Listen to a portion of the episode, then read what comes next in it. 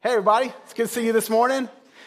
If I haven't had a chance to meet you yet, my name's Jake. I get to be uh, one of the pastors with uh, Midtown Church, and uh, love that that's my job because you guys are awesome. We get to be a church family, and that's pretty awesome. And if you're uh, if you're a guest with us or you're, you're new, just kind of checking this out, we just want you to know we're so glad that you're here. Let me give you a, just a, a little bit of kind of behind the scenes uh, glimpse, uh, glance of what we do. We, you know, we spend time worshiping in the beginning, and then we have a time where we teach from the Bible, and then at the end of that, we spend some more time worshiping in response to what God's uh, been saying to us through His Word. And so that's kind of what the rest of the morning looks like. We do, uh, we do most of our most of the time we do like a sermon series. Basically, what that is is uh, a set period of time where we kind of dive in deep on a uh, book of the Bible or a certain topic and uh, give a certain amount of time allotted to that, that kind of conversation.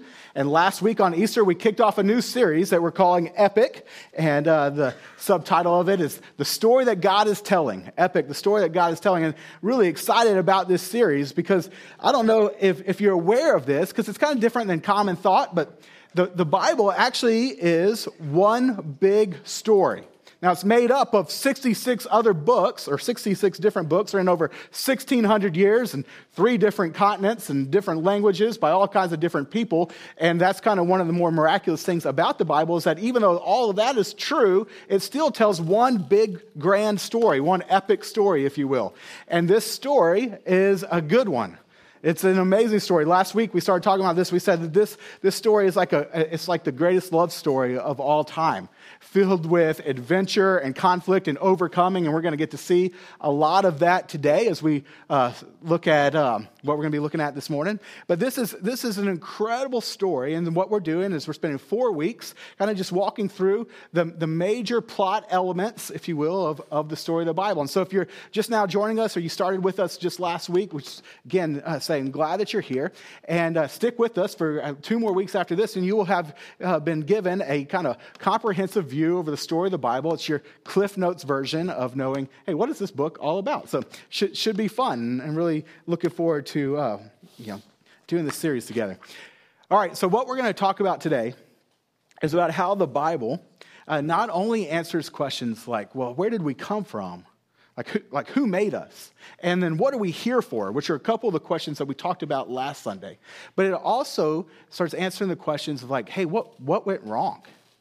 What went wrong with the human race? And like, how can it be made right? And what, what will it look like once it's made right? And today, we're going to really drill down on the question what's wrong with the human race? It's going to be a, such a fun, uplifting conversation that we, I'm so glad that you're at, church this morning. But it, it, it's a big question. Now, some people, they, they, they might, and you might even say, Well, I don't even think that's a good question because I don't think there really is anything wrong with the human race. And what is wrong with us doesn't have anything to do with us, but more our environment or education or whatever. That's, that's what's wrong, but we're not what's wrong. You know, I think that that, uh, I've heard many people come to that conclusion. I've done a lot of reading and I've, I've came across an interesting quote by someone who once had that view. And let me just read it for, for you. This lady's name is Beatrice Webb. Perhaps some of you all might know who she is. She was one of the architects of the modern British welfare system. And she and her husband and some others founded the London School of Economics. She was a socialist and a secular activist and uh, really had amazing influence in, in uh, Great Britain. But she, had, uh, she kept a diary. And in 1925, she looked back at her older diary entries, and specifically, she came across one that she had written in, in 1890, 35 years prior. And this is what she writes in 1925, looking back at that. She said, In my diary in 1890, I wrote, I have staked all on the essential goodness of human nature.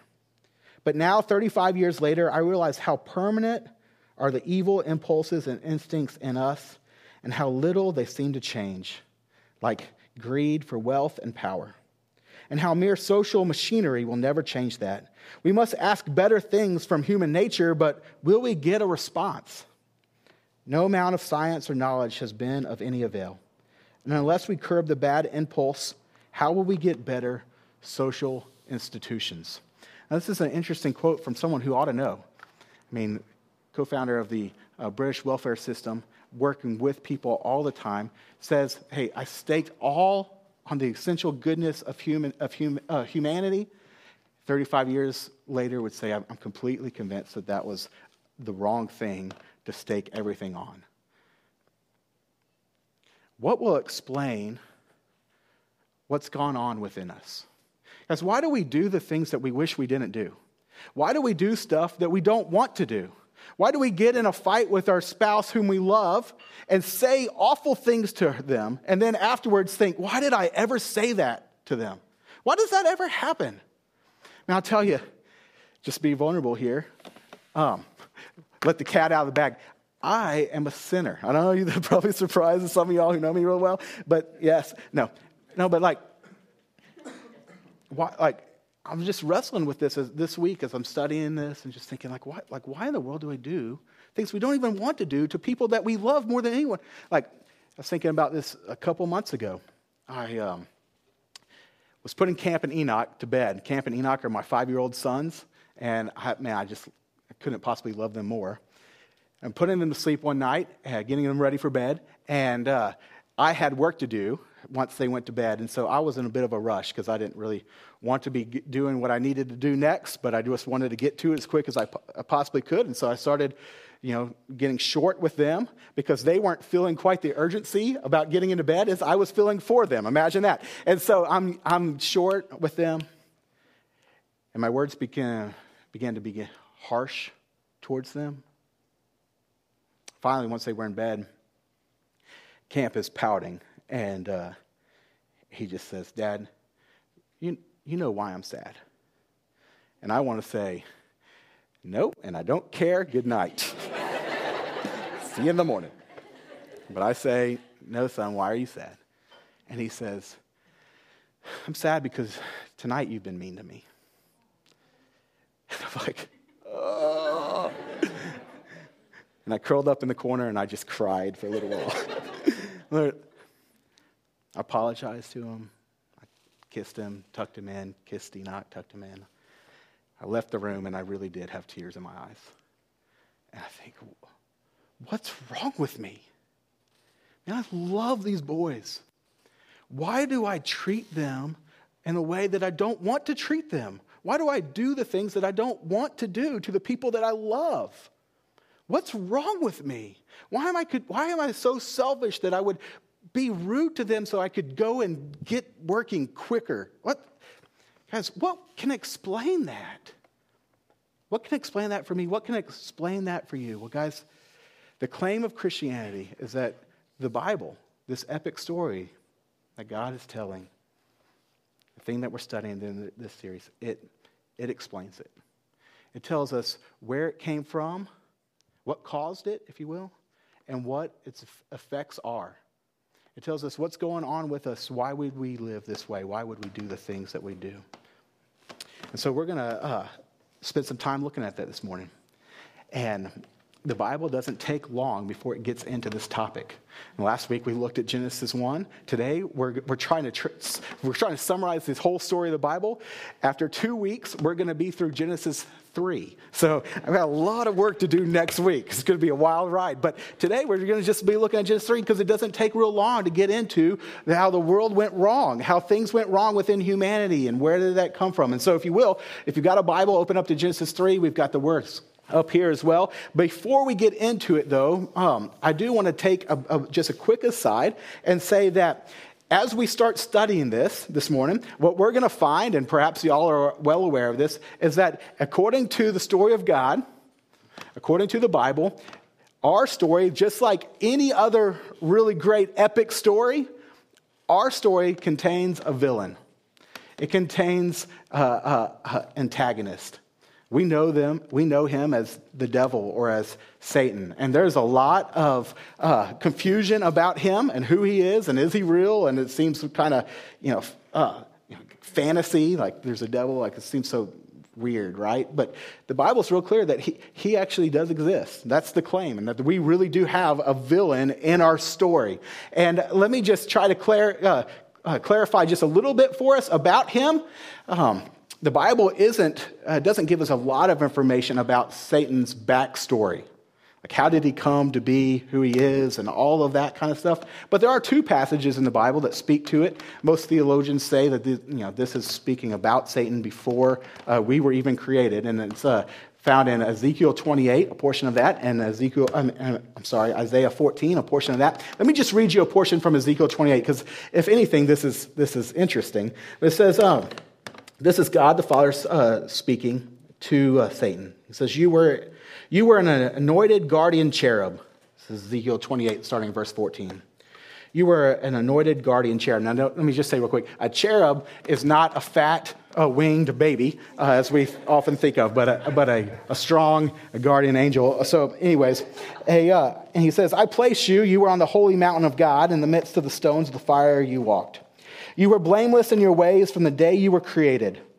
A couple of things to draw out there is that he was created, so Satan is not a god, he was created being, and he was when he was created, he was blameless, he was perfect. And he says, uh, "You were blameless until you, uh, uh from the days you were created, uh, until unrighteousness was found in you. In the abundance of your trade, you were filled with violence in your midst, and you sinned.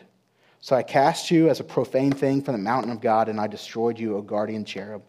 From the midst of the stones of fire, your heart was proud because of your beauty. You corrupted your wisdom for the sake of your splendor, and I cast you to the ground. A couple other things to draw out from here is that what we see is what apparently happened is that uh, Satan was an angel in the presence of God, perfect and glorious, that he stood in the glory of God, and he was some kind of protector of the glory of God. I have no idea what that looks like or what that would mean. But he was close in proximity to God. He was beautiful. God describes Satan here, saying he was, he was beautiful and that he was wise, and that at some point in time, Satan began to think that he was even as beautiful as or even more so than God himself, and he deserved the glory for himself. And so he placed himself, put himself in the place of God, which is a big idea. We're going to come back to that later this morning. But he put himself in the place of God, and God put him in his rightful place as a result. And he cast him out from his presence. And because sin was found in Satan. That's kind of his backstory. Now, it's interesting, right? I mean, at least that's interesting. Now, it sounds a little bit like Greek mythology or something like that. And you think, oh, like, is this true or whatever? Well, like, I, those are, I understand asking those questions. But if you believe that the Bible is God's word, the Bible is very clear that this, like, Satan is real. And though this is a bit cryptic in understanding, I don't know if I fleshed it out exactly how it went, all went down, but it seems to say, say that the Satan is real and definitely is an adversary to God himself, out to steal glory that's rightfully God's and turn it towards himself, to steal followers from God and turn them towards him. We have a villain in our story. I like how what John Eldredge says in the book Epic, which we're borrowing from some for this series. And just like last week, we're giving that book away for free at the end of the service today. If you want to grab it out of the, in the uh, hallway, um, would encourage you to pick that up. It says light read, easy read, but a good read. Uh, but anyways, in that book, he says this about Satan. He says, most people don't live as though the story has a villain, and that makes life very confusing. How have we missed this? All the stories we've been telling about the presence of an evil power in the world, all the dark characters that sent chills down our spines and given us restless nights, they are spoken to us as warnings. There is evil cast around us war, famine, betrayal, murder. Surely we know there is an evil force in the world. And I, I personally believe that this teaching explains much of what we experience in the world today. I don't see Satan behind every bush, every wrongdoing. I don't think that's the hand of Satan, but I do think Satan got it started. and I think that uh, he is active in our world. And um, he's out to steal the glory from God. And because he is real, according to the Bible, he had an influence in this story, and conflict came to be. And the incredible story, how it started last week, it takes a quick turn starting in Genesis 3. So let's pick up there, starting in verse 1. Verse 1 says this Now the serpent was more crafty than any other beast of the field that the Lord God had made. And he said to the woman, Did God actually say, You shall not eat of any tree in the garden. Okay, so this story starts with Satan speaking through the serpent. That's why I gave you a little backstory there. It's like, well, this is a talking snake. Well, it's Satan talking through this serpent. And we, you know, that's alluded to throughout scripture later on, and, even Satan's referred to as a great serpent. And so, like, you see that, that that's who's active here. And what we see is that the serpent, and what we'll actually kind of follow this morning, is that the serpent comes to Adam and Eve, and he comes first to introduce an, uh, an attitude really kind of a, a sneer or, or a, some mockery. And then, and then he comes to them with a lie. And that, that sneer, that attitude, that lie leads to an action. So, first, let's look at this attitude. The attitude right here is, is just the sense of um, mocking God for his ridiculous law he, he comes to him and he says, Did God actually say? When he says, Did God actually say? He's not questioning that, did God say it, like the truthfulness that, that was actually said, but he's saying it in a mocking sense. It's like when someone at work says something that you just can't believe they said, and so you turn to your friend and say, like, Did, did you hear, like, did, did you hear what he said? And you tell them, and they're like, no way, he actually said that. That's what's happening here. It's like, no way God actually said that you can't eat from any, any of the trees in the garden, which he did, God didn't actually say. He, in fact, Eve will correct him in a second. It's like, no, we, not any of the trees, just one tree. But in it, uh, uh Satan is introducing this mocking attitude, this sense of God is ridiculous. Like, the God is, like these rules of God, they're, they're, they're stupid. Okay, after this, the attitude, you go into the lie. Genesis, starting in verse 2, says this And the, words, uh, and the woman said to the serpent, We may eat of the fruit of the trees in the garden, but God said, You shall not eat of the fruit of the tree that is in the midst of the garden. Neither shall you touch it, lest you die. But the serpent said to the woman, You will not surely die. For God knows that when you eat of it, your eyes will be opened, and you will be like God, knowing good and evil. Okay, did you see the lie? Here's the lie You will not surely die, for God knows that when you eat of it, your eyes will be opened. And what's interesting here, guys, is to note what Satan goes after. See, Satan doesn't go after whether God is real or not. He doesn't say, well, God, like that's a figment of your imagination. What are you even talking about? There's no God. He doesn't seem to, he doesn't seem to care at all about giving ground that there really is a God. He, he doesn't care if everybody in the world believes that there is a God. And what's interesting, guys, is that most everybody in the world believes that there's a God. I, mean, I think that it's like 4% of the world or less doesn't believe there's a God. So most of the world, believes, but Satan doesn't care if we believe there's a God because it still will be a complete mess. Because as we see the world, it is a complete mess, right? And so he doesn't, he doesn't go after that.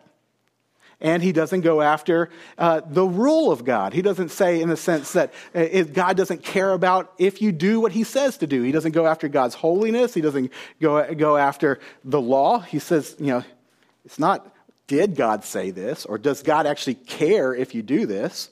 He's like, no, he, probably, he cares. It's just, he goes after the goodness of God. Doesn't he? See, his, his lie is hey, God's holding back on you. See, God just doesn't want you to be like Him. He doesn't want you to broaden your horizons. He doesn't want you to be all you could be. He doesn't want you to experience life as you really could be experienced. He doesn't want you to be as happy as you possibly can be. What He wants is to keep you under His thumb because He is not good. And therefore, He cannot be trusted. He goes after, He attacks the goodness of God. The lie that he says to Adam and Eve is that God is not good. And guys, that lie goes into their heart. And it's gone into all of ours as well. And just think about it. Why do we get tempted? I mean, why are we, why are we tempted to do stuff that God has told us not to do? I mean, for, like, why, why, when we have money, some of us maybe, hey, I hope for you that you get some money back from taxes. Maybe then you just have to pay all of your money. But if you get, you get back from tax, you get some extra money, you think, man, this is awesome. This is extra money. And then you think, man, I just want to spend this all on myself. Right? I just want to spend all on myself. But God calls us to be generous, to meet the needs of others. But we think, oh, man, I, but it would be so fun to just use all my money on me, right? Oh, I just wish I could do that. Or, or someone does you wrong, and you know that you're to forgive, but you, you want to hold a grudge and you want revenge. Because, oh man, it would be so much fun to just get revenge, right? That's why we get tempted. The idea behind every sin is that God is not good. It's this belief that, man, life is really found outside of the rules of God. And the reason that disobeying God is so tempting is because we don't trust God. If we trusted Him, then there wouldn't be that, oh man, life, it would be so good to spend all my money on myself. It would be like, no, that's where life is. So, yeah, of course I'll do that. And it'll be awesome, but we don't believe God. See, this lie has gone in to our hearts, and it's messed everything up.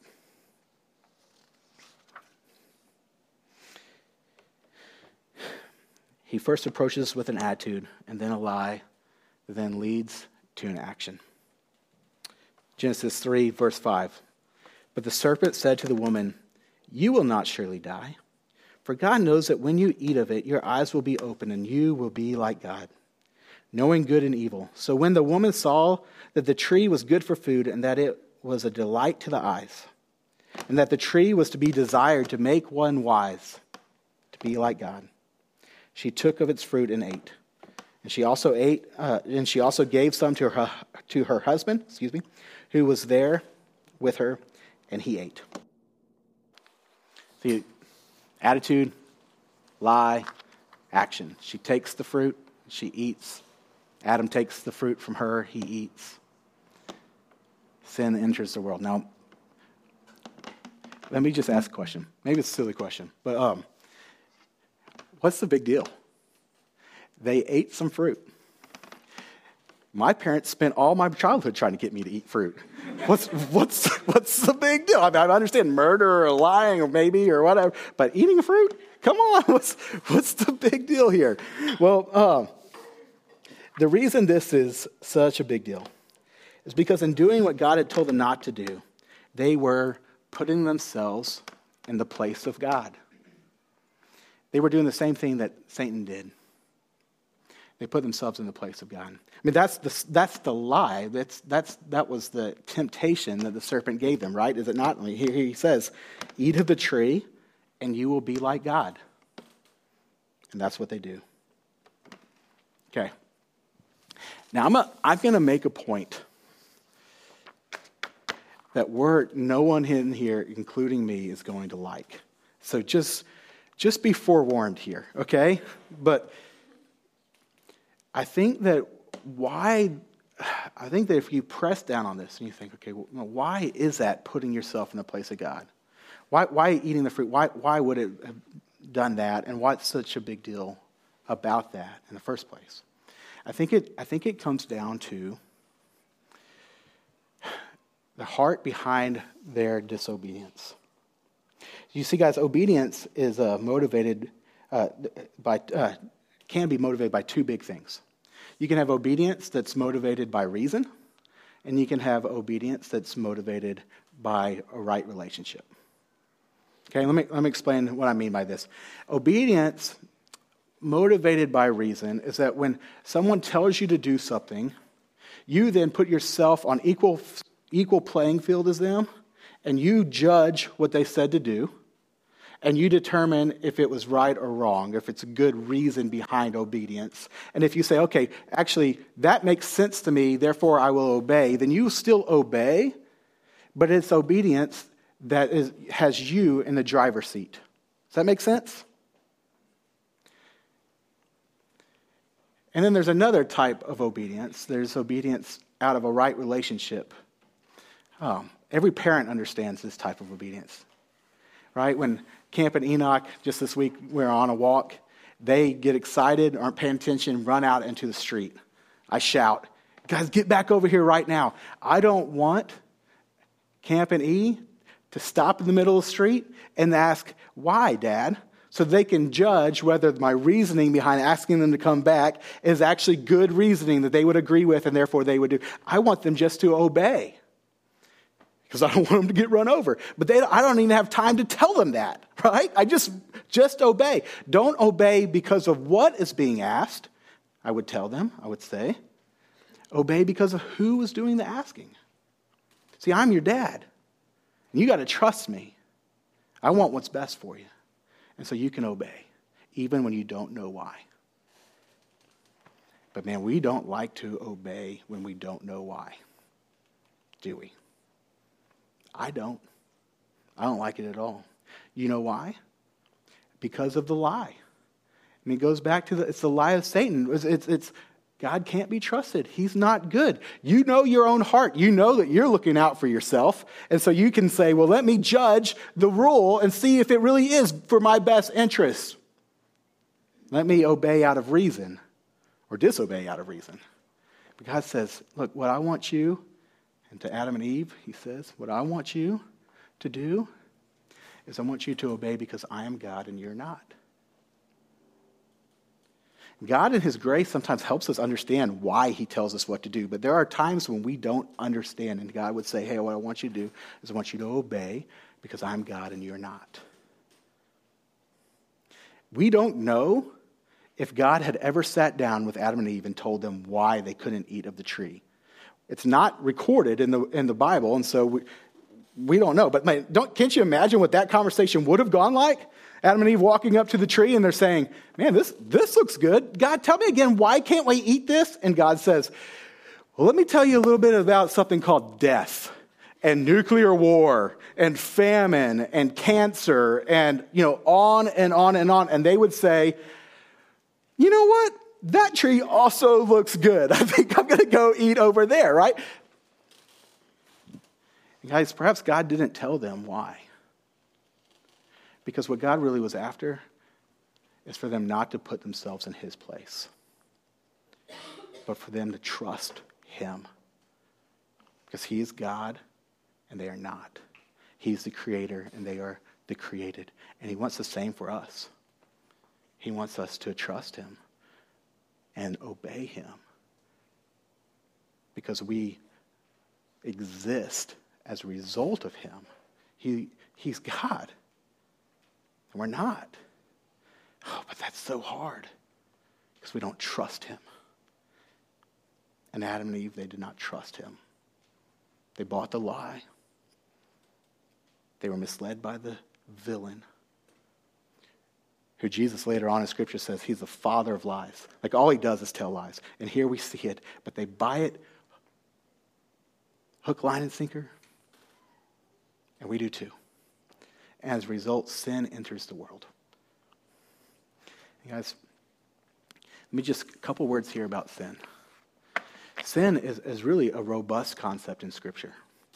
Um, there's, there's a lot of different elements to it.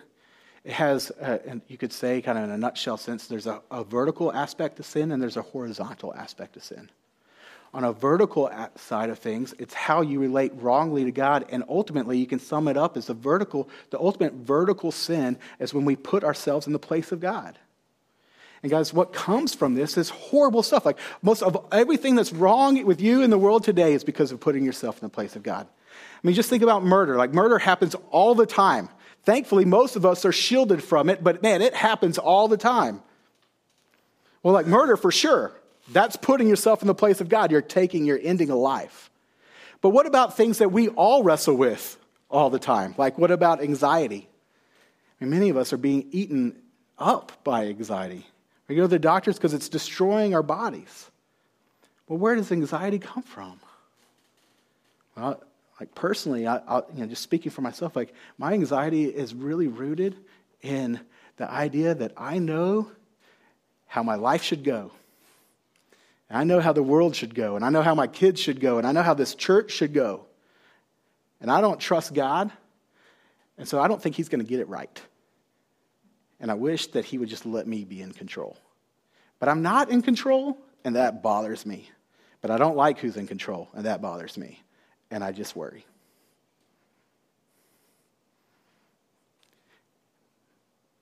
And I put myself in the place of God.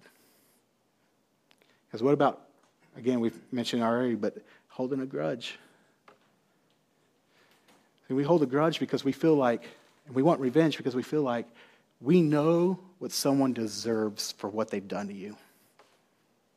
You know what they should get. Because we don't know what they should get. We put ourselves in the place of God.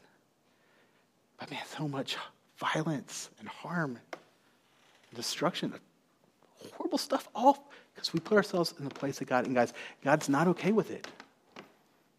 See, that's, that's the sin, that's the vertical sin, and guys, it has consequences. And there's an awful lie, a new lie from Satan that's creeping into our culture these days. And this is the lie of the law. It's the lie that Satan says, hey, God doesn't actually care if you do wrong. It doesn't affect your relationship with Him. See, because God is loving. And so He loves you always, and nothing you do will ever cause Him not to love you. And guys, that, that's a lie. That's a lie. And let me explain how that's a lie. Because I think there is some misclarity within the, even the church today on this. But here, here it is. Here's the, here's the lie it's that God isn't just loving, He is. God is love, absolutely. According to the Bible, very clear. But the Bible, but the Bible also very clear that not only is he loving, but he is also just and righteous and holy. And that in him are all of these characteristics, and they get played out perfectly, which doesn't mean that God just looks over our sin as if it's not a big deal as if it doesn't matter, as if it doesn't affect our relationship with Him. What happens in this chapter? If you read on, you see that because of Adam and Eve's sin, God kicks them out of the garden. There's a curse pronounced upon everybody and everything. There's incredible destruction that comes. They're separated from God. The Bible says the wages of sin is death. And the word death there doesn't just speak of physical, like separation from life, but separation from the source of life, from God Himself. That's the wages of sin. There is a, consequence because God God is loving, yes, but he's also holy and just. And we, we would think, well, it doesn't matter if I sin. Well, guys, here's the crazy thing, and we'll get to this in a minute, but just for clarity's sake, it doesn't matter if you sin if you're in Christ. It doesn't matter as far as your relationship with God goes. It matters for personal consequences, it will hurt others, but it won't impact your relationship with God if you're in Christ because your sins are all forgiven in Him. And that's grace, and that's crazy. We could spend forever talking about that. But if you're not in Christ, if Christ hasn't died for your sins, you haven't put your faith in Him, His death and resurrection is for your sins, then your sin has separated you from God. Because God is not just loving, but He's also holy and just. And there's consequences for our sin. God's not okay with us putting ourselves in His place. He wasn't okay with it with Satan and he's not okay with it with us. That's the vertical aspect of sin. And it's, it's horrible. And, and, and, I get passionate talking about it because I want it to come through to us. Because it's not okay. And it's a lie if we think it is okay. And I hope that you would get that you like, okay, this needs to be dealt with. The horizontal aspect of sin is also horrific horizontal in the sense of how sin affects one another. We get a picture of that the, as we read on in this passage in verse uh, 7 says, Then the eyes of both were opened, and they knew that they were naked. And they sewed fig leaves together and made themselves loincloths. And they heard the sound of the Lord walking in the garden in the cool of the day, and the man and his wife hid themselves from the presence of the Lord among the trees of the garden. But the Lord God called to the man and said to him, Where are you? And he said, Adam said, I heard the sound of you in the garden, and I was afraid, because I was naked and I hid myself. And he, God, said, Who told you that you were naked? Have you eaten of the tree of which I command you not to eat? And the man said, The woman whom you gave to be with me, she gave me the fruit of the tree, and I ate. And then the Lord God said to the woman, What is this that you have done? And the woman said, The serpent deceived me, and I ate. That sin destroys our relationship with our Father, with God, and our, our relationship with one another. And this, and this is how the essence of sin in the horizontal perspective is that it causes us to put ourselves ahead of another. God comes to Adam and Eve. He says, What have you done? Adam's first response is to throw his wife under the bus. But to the holy God of the, of the universe, he says, Look, look, look, it's her fault. Take her, which is in essence to say, Send her to hell. It's her fault. It's not me, it's her fault. Just take her. Really? Wow. But that's, that's what sin does. It causes us to put others ahead, I mean, put yourself ahead of others. You look to others to bring you satisfaction and comfort security. And you use them for those things because you're out for yourself instead of for them. That your life doesn't exist for them, but their lives exist for you. You're always out to get, get, take, take. Justify yourself by how you compare yourself to others. Make yourself feel worthy by how you look down on others. That's what sin does on a horizontal perspective. It destroys our relationship with people and it leads to marital conflict and nations having conflicts. It leads to murder and rape, and it leads to me being short with my sons when I'm putting them in bed at night because I just want to go to work instead of love those guys. And it's horrible.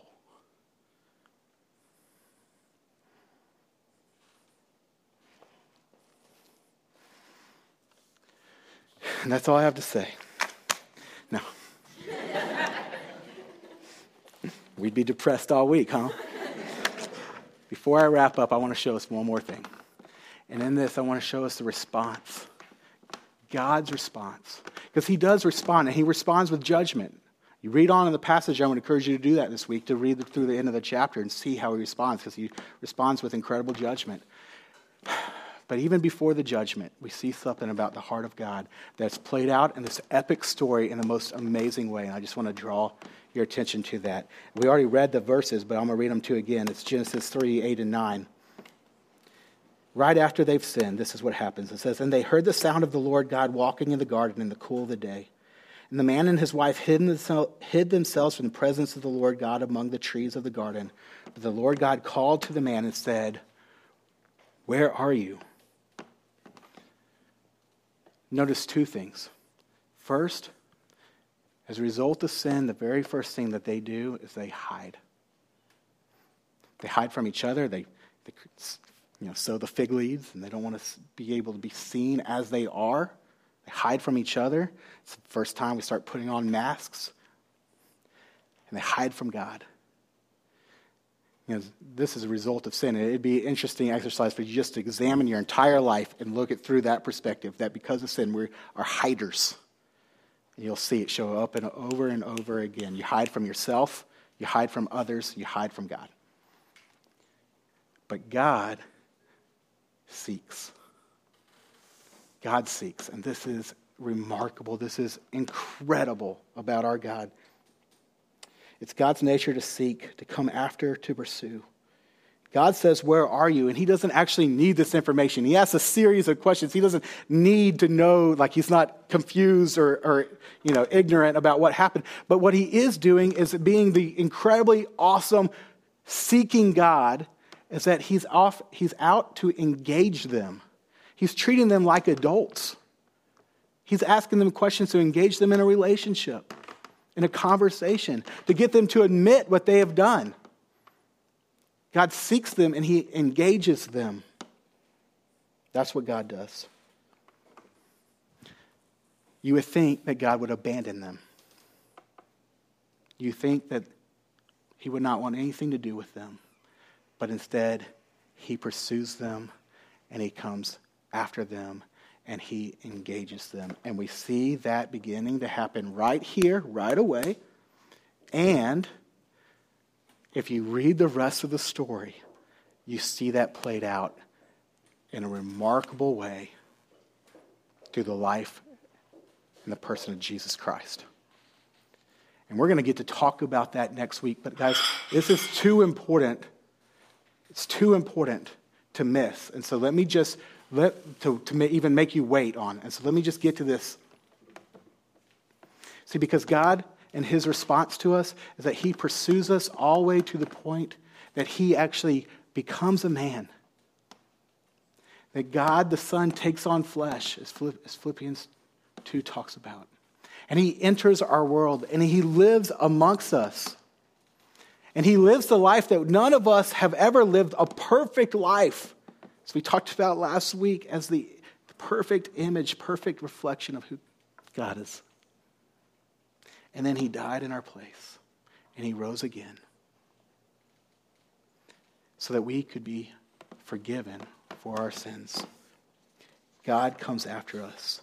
Think about this specifically in regards to this story, your story and my story. In coming after us, Jesus overturns every every action of the serpent, of the villain. He overturns the action of the sin of the tree. Because in the account of Jesus' life, centuries after the sin in the garden, we find Jesus also in a garden. If you're familiar with the accounts of Jesus' life, you have Matthew, Mark, Luke, and John. All of them record that on the night that Jesus was to be betrayed and later crucified a, a day later, he was in a garden, the Garden of Gethsemane. And in that garden, he was struggling over a tree. See, Jesus is in a garden centuries later, struggling with a command about tree, but this tree is the cross. And he knows he is called to go to the cross and to die for the sins of the many. And he's struggling about it. Think about this Adam and Eve in a perfect garden on a bright day, being tempted, struggled, struggling over a tree that God said, if you obey me about this tree, you will live. And they don't. Centuries later, you've got Jesus in the garden on a dark night, struggling about a tree. That God says, if you obey me about the tree, you'll be crushed. And he does. And because he does, we can have life. Because Jesus goes to the cross for us, we can be forgiven. Our sins can be forgiven. Because what was the sin of the tree? What was the sin of the tree? The sin of the tree was that they put themselves in the place of God. What do we see on the tree of Jesus? God Himself putting Himself in the place of man. Hanging on the cross, Jesus is dying in our place that the wages of sin is death, and it's our sin, so we should be paying those wages, but instead, Christ, perfect God the Son, dies in our place.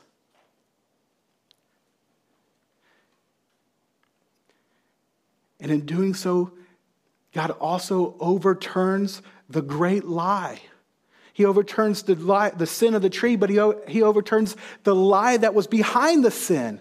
The lie, remember, the lie is the lie that God is not good, that he can't be trusted. But when you see Jesus on the cross for you, in your place, when I see him on the cross for me, in my place, what does that say to me? It says that God does love me.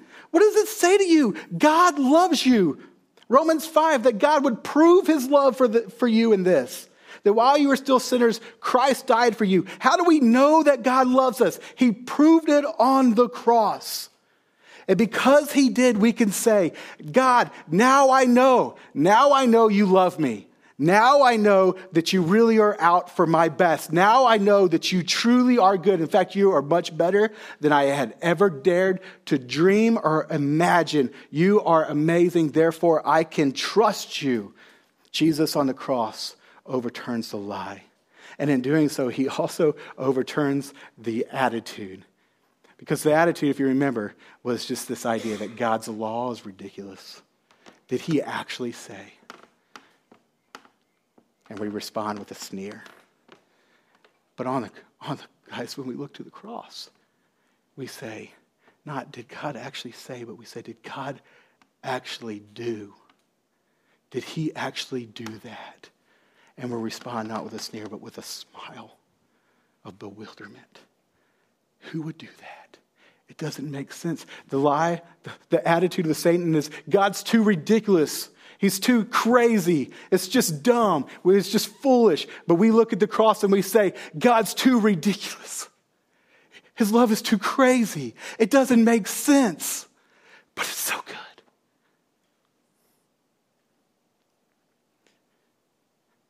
Guys, our story, this epic story,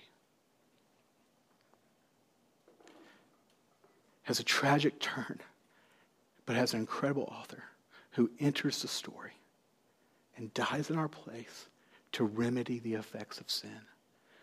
And it's a gift. And all you have to do in order to be reunited with God and in order to have access with God is to simply believe it. That's why this is so ridiculous. That we would say, God, you would, I would never dream this up. I would think I would have to spend all my life doing good things, living the perfect life, and, ho- and hopes to maybe one day earn your acceptance. But this is ridiculous. This says, because God so loved you so much that he sent his only Son, that whoever believes in him should not perish, but have everlasting life. And if you believe that, it's given to you as a gift from God. And your sins forgiven, you're forever with him. Christian, non Christian alike, we must look to the cross. To have the lie of as God, God, the lie that says God is not good, to dislodge from our heart that we would obey him, that we would trust him. The story has a villain, but it has an amazing hero. We're going to get to talk more about that next week, but I want to leave us with this. I love the song Show the Way by David Wilcox. I think it sums this up really well. Let me read this. You say you see no hope. You say you see no reason we should dream that the world would ever change. You're saying love is foolish to believe because there will always be some crazy with an army or a knife to wake you from your daydream and put the fear back in your life. Look, if someone wrote a play just to glorify what's stronger than hate, would they not arrange the stage to look as if the hero came too late? He's almost in defeat. It's looking like the evil side will win. So, on the edge of every seat, from the moment the whole thing begins, it is love that mixed the mortar. And it's love who stacked these stones. And it's love who made the stage here, though it looks like we're alone. And the scene set in shadows, like the night is here to stay. There is evil cast around us, but it's love that wrote this play. And in this darkness, love will show the way. Great Father, loving and kind, just and holy, who made a way for us to be forgiven with your just, justness completely satisfied in the death of your Son, and your love completely extended to us through him. You are amazing. God, how dare we question your good heart? We confess, we acknowledge, God, we have been fooled and we have bought into it. Help us see Christ on the cross. Him taking our place because we took yours. Forgive us, God. Help us believe you are good. Help us obey because of who you are and because we can trust you. And God, help us live in amazement of your great love for us. We love you. Amen.